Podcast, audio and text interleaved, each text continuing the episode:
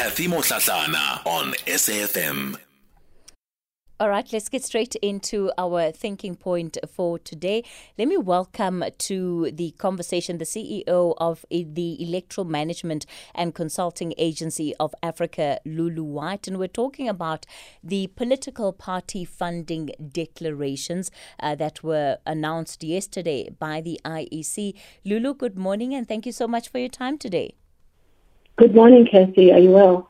I'm well, thank you.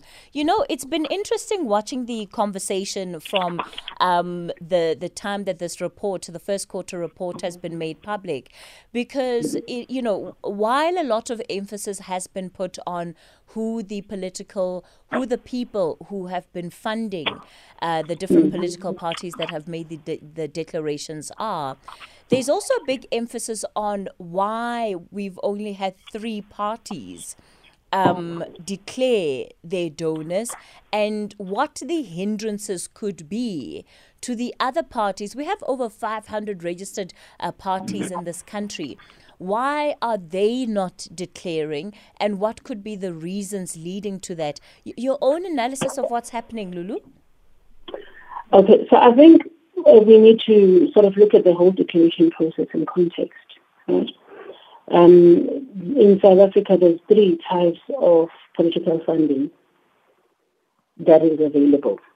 The one is called the represented, represented political parties fund, and the second one is the multi-party democracy fund, and the last one is the private funding of political parties fund.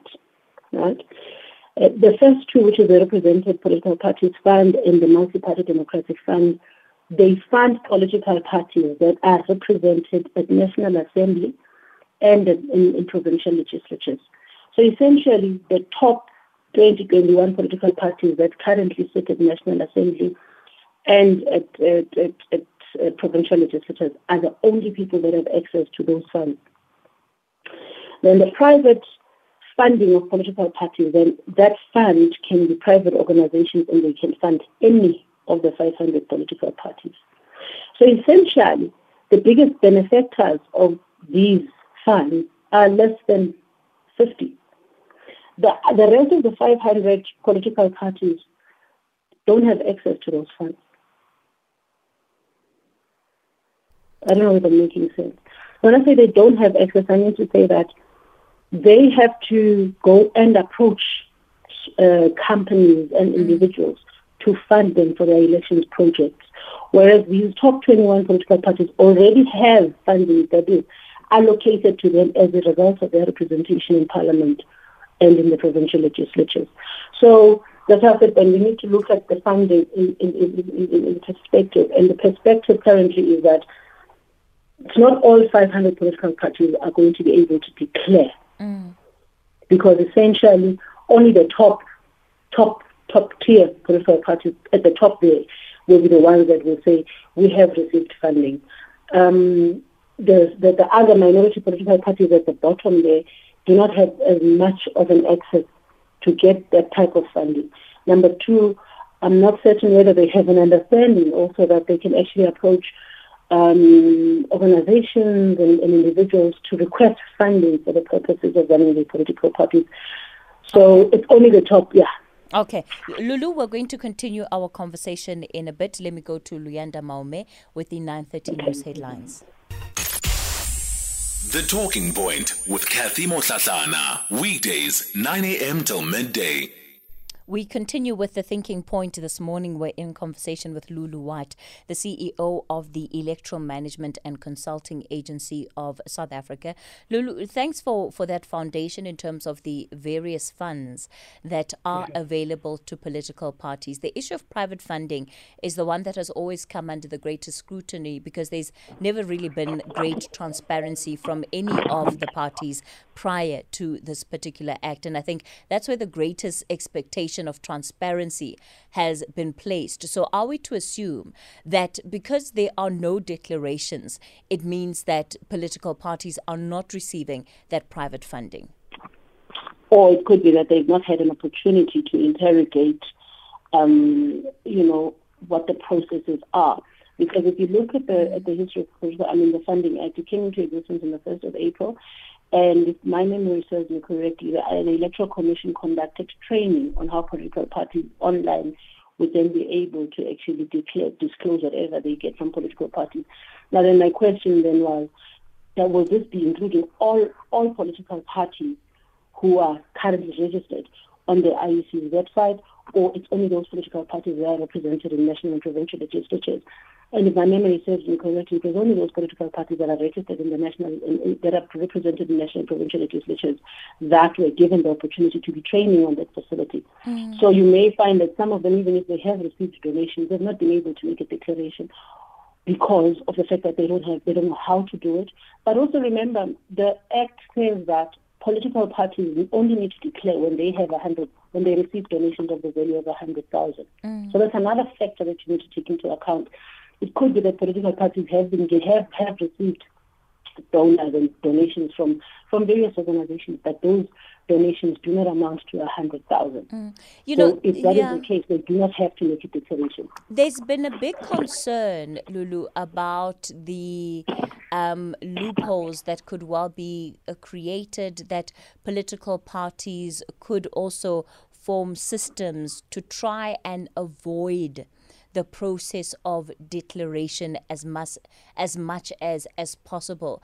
Um, are we at a point yet where we need to be overly concerned about that, especially given the fact that chances are many political parties are still grappling with how to do things and how to do these declarations? I think it's a genuine concern um, that members of the public may have but I think also we, we, we, need to, in a way, sort of have a bit of faith in the business processes and business principles of the people that would, or the political, or the organizations that would fund these political parties. I would like to believe, you know, in the very best uh, form that they would probably have structures in place that speak to corporate governance they would have board of trustees that they they would need to be reporting to, and they would then make those declarations you know, because in terms of corporate governance, there must be transparency, there must be accountability, responsibility, and fairness in whatever processes that they that they use to disburse their funds. So I think even those organizations that would be sponsoring or rather donating to political parties have a responsibility to their own body corporates and their board of, of their board of trustees to make sure which all of the principles that speak to corporate governance are observed despite the fact that they're mm. donating to political parties. And I think that particular avenue in itself sort of um, is a security, the security measure, one of the security measures that as South Africans we can take comfort in to say, look, even if a political party can attempt to say, um, give us 99,000, give uh, over 10, 10, times, give us 99,000 10 times. Those corporations would not be able to, to do that because they are also liable to give reports on their own board of trustees, and they need to be they need to be seen to be accountable, mm. transparent, fair, and they must take responsibility for the actions of those funds. I want to take a look at what Mary Slack has said. And she's the daughter of Harry Oppenheimer. And of course, has donated about 94% of um, the money declared by the Democratic Alliance. And that's uh, to the tune of 15 million Rand. So, in conversation with News 24, she raised concerns about this process of transparency and the extent to which it could deter pro, uh, it could deter potential funders because it now puts them out there in a way that perhaps they wouldn't want to be um, wouldn't have wanted to be before. So not necessarily that she wants it to be a secret that she's mm-hmm. donating, mm-hmm. but she certainly doesn't want to put herself out there for public scrutiny. Mm. Look, the reality is, is, is the fact that the public outcry for political parties to, to declare their uh, funding mechanisms came as a result of people feeling that political parties were being placed under undue influence mm. by their funders. Mm. And as such, political parties were therefore no longer serving the interest of the people that have put them into office, but rather the interest of those people that have funded them. And and the law is very clear. Um, nobody can make a determination for any private organization of how they disperse and they use that money. The purpose of the fund is simply to make sure that despite how much they give of that money, there's no undue influence that or, or undue influence that is expected for the receiver to perform because of that particular money. So I don't think I think perhaps that, you know the, the narrative that she's saying comes from a lack of not really understanding the purpose of why it is important to declare um, that I have given such and such a political party that much that much amount of money. It mm. simply absolves both organizations of any form of corruption or underhanded dealing. I'm looking also at the multi party democracy fund, right? And the extent to which they've also been very little um, submissions made there in terms of funding. I think it's uh, it's sitting at around 2,500 Rand. And that's a fund that I think even ordinary South Africans who are invested in the democratic project um, can donate to. Uh, why do you think it is that, you know, we don't have more people coming up to uh, to give money to that fund and that will be distributed uh, across the different political parties? I think it would be more. I, I, would think it would be more around the private party funding, more, more unlike, instead of the of the multi-party uh, democracy fund. But I'd obviously need to investigate and be certain. Look, polit- South Africans in, uh, don't trust politicians. One, two, politi- political parties also have membership fees. Mm-hmm. Remember, that they pay when they join political parties. So I would assume as a member of a political party that if I have made my own donation toward, or when I registered a political, when I registered as a member of a party and I made a member, paid a membership fee, then that's my part of the donation. Uh, number three, we need to remember that South Africans uh, are really currently grappling with socio-economic issues, and mainly they feel that the reason why they are where they are it's because of the political parties that are that, that, that, that elected. Therefore, it's sort of that thing that says why should we continue to fund and uh, organizations that do not have our interests at heart? But I mean, I'm just thinking from the top of my head. I'm not speaking on behalf of South Africans. Mm. I would assume those are some of the reasons that political parties would feel that, or sorry, members of the public would feel, why would I want to do that? Why would I want to give these people that already have more than money, than, more money than I have, more money for them to not actually deliver to me? Mm. So it could be a number, great number of reasons why South Africans are actually not supporting political parties. But also, we must also remember, donations do not necessarily have to be in cash. They could be in kind.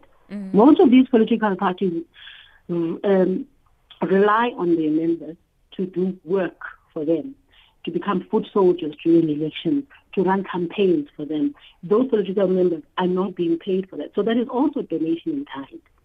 And and those donations are not accounted for or even declared. Those are off the books, right? Those are off the books. Nobody knows their value. You can't quantify them financially. Mm, mm, mm. Yeah. Do you think that we are going to have an election cycle where um, political parties are under huge financial uh, restraints or constraints? Look, I would believe that for this particular local government election, political parties shouldn't really be uh, frustrated around the financing because campaigning, in my view, in this election is localized campaigning. It's literally just me as a ward candidate walking to my next door neighbors within my ward and appealing to their greater nature and explaining why they need to vote for me. Whether I am a political party representative, whether I'm an independent representative. So it is my view that with local government elections, the funding for, for campaigning does not necessarily have to be as big All as right. it would necessarily be for, for, for national and provincial elections because you're talking about a localized election. Number two, the fact that we are under COVID regulations, it restricts a whole lot more activities that would generally be uh, high maintenance financial activities for political parties. So I do believe that uh, the, the, the budget spending on campaigning would be a bit uh, more conservative than in the previous years. All right. Lulu White, thank you so much. And thanks for joining us. She's the CEO of the Electoral Management and Consulting Agency of Africa. So, less campaign budgets, maybe muted campaigns. What do you look for?